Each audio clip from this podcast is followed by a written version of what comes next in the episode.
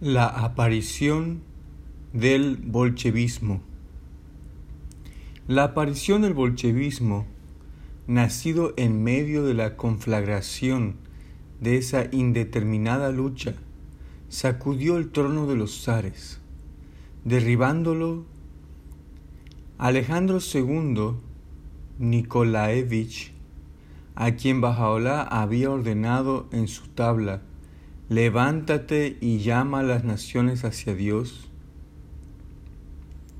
a quien se le había amonestado tres veces, cuida que tu deseo no te impida volverte hacia la faz de tu Señor, cuida de no perder esa sublime posición, cuida que tu soberanía no te aparte de aquel quien es el supremo soberano no fue en realidad el último de los zares que gobernó el país, pero sí el iniciador de una política retrógrada que finalmente resultó fatal tanto para él como para su dinastía. Hacia fines de su reinado, introdujo una política reaccionaria que, causando desilusión generalizada, dio origen al nihilismo, el cual, al extenderse, llevó consigo un periodo de terrorismo, de violencia sin igual, que a su vez provocó varios atentados contra su vida y culminó con su asesinato. Severa represión guió la política de su sucesor, Alejandro III, quien adoptó una actitud de desafiante hostilidad a innovadores y liberales. La tradición del absolutismo sin reserva, de extrema ortodoxia religiosa, fue mantenida por el aún más rígido Nicolás II, el último de los zares, quien, guiado por los consejos de un hombre que era la encarnación misma de un intolerante y obstinado despotismo, ayudado por una burocracia corrupta y humillado por los desastrosos efectos de una guerra externa, aumentó el descontento general de las masas, tanto de intelectuales como de campesinos. Forzado durante algún tiempo a actuar subterráneamente, e intensificado por reveses militares, este descontento estalló finalmente en medio de la guerra mundial en la forma de una revolución que, por los principios que desafió, las instituciones que destruyó y los estragos que causó, difícilmente tenga parangón en la historia moderna. Un gran estremecimiento sobrecogió y sacudió los fundamentos de esa nación. Fue oscurecida la luz de la religión. Fueron barridas las instituciones eclesiásticas de todos los credos. La religión del Estado fue privada de subsidio, perseguida y abolida. Un extenso imperio fue desmembrado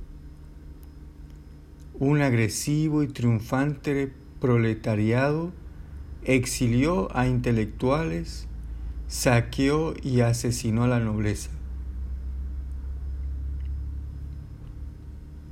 La guerra civil y las enfermedades diezmaron a la población que ya se hallaba en poder de la angustia y la desesperación.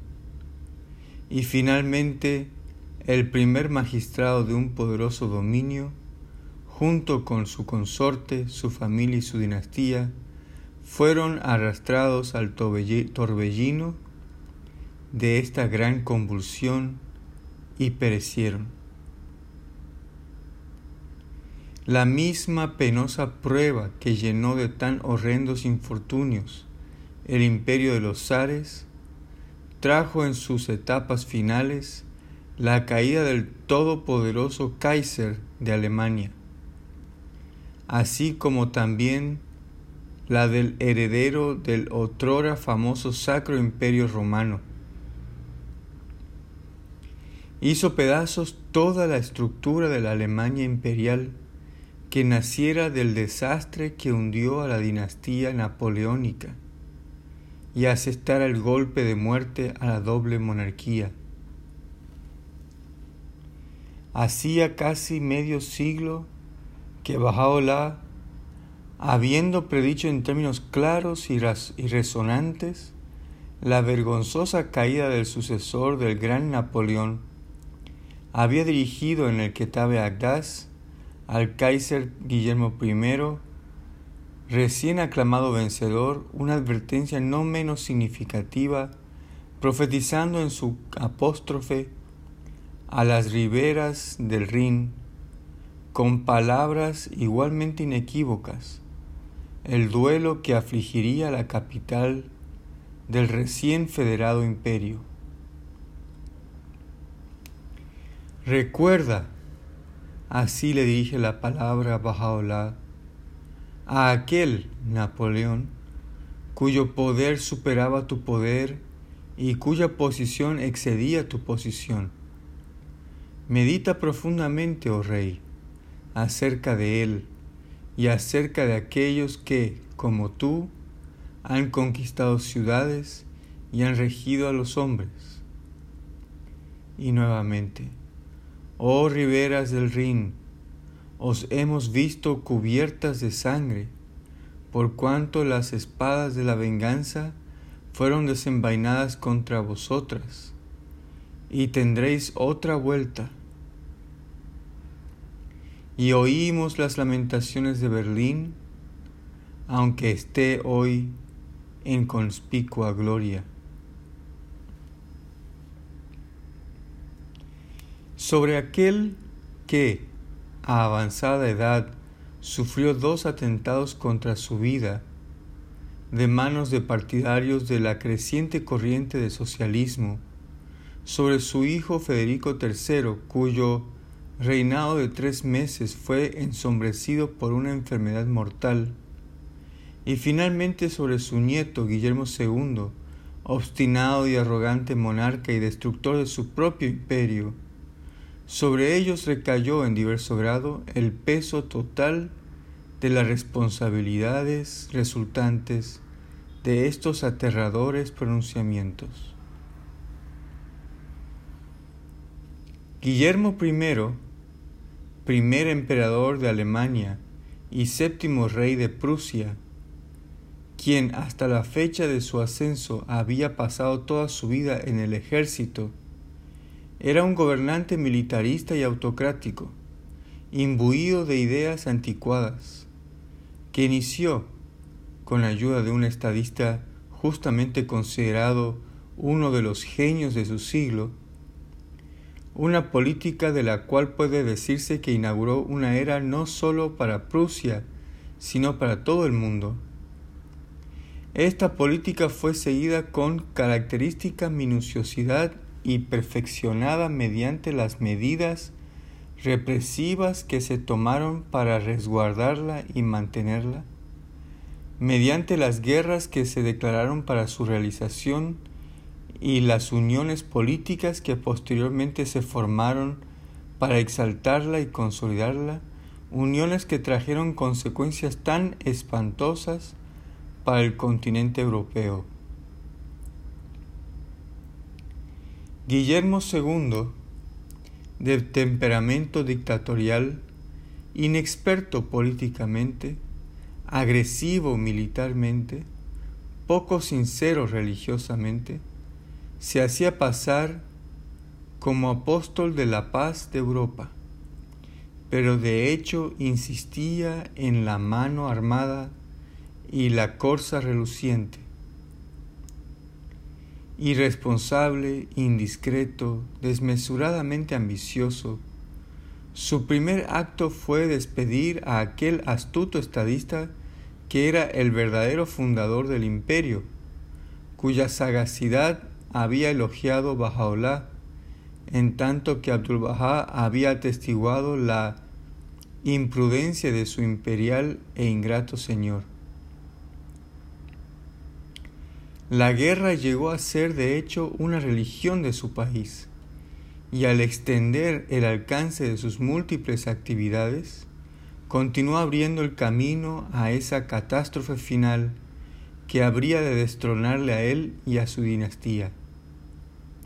Y cuando estalló la guerra y el poder de sus ejércitos parecía haber vencido a sus adversarios, y las noticias de su triunfo se esparcían por todas partes, repercutiendo hasta en Persia, se levantaron voces que ridiculizaban esos pasajes del Ketabe Agdas que tan claramente prefiguraban el infortunio que había de sobrevenir a su capital.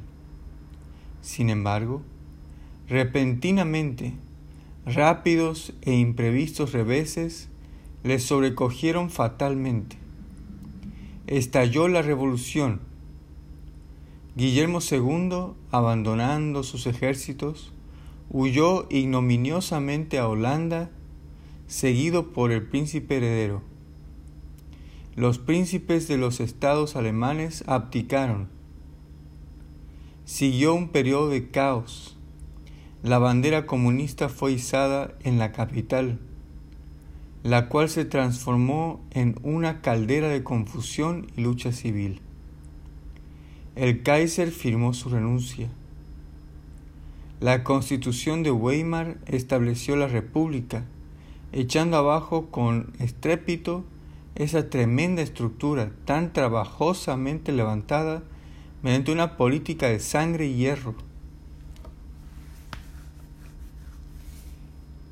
En la nada quedaron todos los esfuerzos que con ese propósito se habían hecho persistentemente desde el ascenso de Guillermo I al trono de Prusia, mediante legislación interna y, y guerras externas.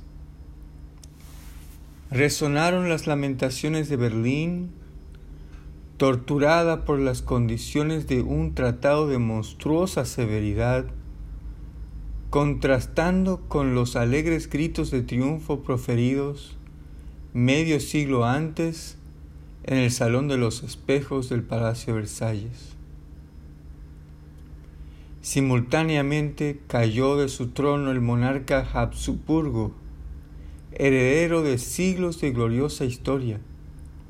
Era Francisco José a quien Bajaola reprendiera en el Ketabe Agdas por no haber cumplido su deber de investigar su causa, ni mucho menos de llegar a su presencia, cuando hubiera sido tan fácil hacerlo durante su visita a la Tierra Santa. Pasaste cerca de él, censura así el emperador, al emperador peregrino, y no inquiriste sobre él. Hemos estado contigo en todo momento y te hemos encontrado aferrándote a la rama sin atender a la raíz. Abre tus ojos para que contemples esta gloriosa visión y reconozcas a aquel a quien invocas de día y de noche, y veas la luz que brilla sobre este luminoso horizonte. La casa de los Habsburgo en la cual el título imperial había permanecido prácticamente hereditario durante casi cinco siglos. Desde que pronunciaron esas palabras, había sido amenazada cada vez más por las fuerzas de la desintegración interna y había creado un conflicto externo a causa de lo cual sucumbió finalmente. Francisco José emperador de Austria, rey de Hungría, gobernante reaccionario, reintrodujo antiguos abusos, desconoció los derechos de las nacionalidades y restableció esa centralización burocrática que al final resultó ser tan perjudicial para su imperio. Repetidas estrategias ensombrecieron su reino su hermano Maximiliano fue asesinado en México. El príncipe heredero Rodolfo pereció en un deshonroso episodio. La emperatriz fue asesinada en Ginebra. El archiduque Francisco Fernando y su esposa fueron muertos en Sarajevo, lo que encendió una guerra en medio de la cual murió el propio emperador y concluyó un reinado que no ha sido sobrepasado por ningún otro en los desastres que acarreó a su nación.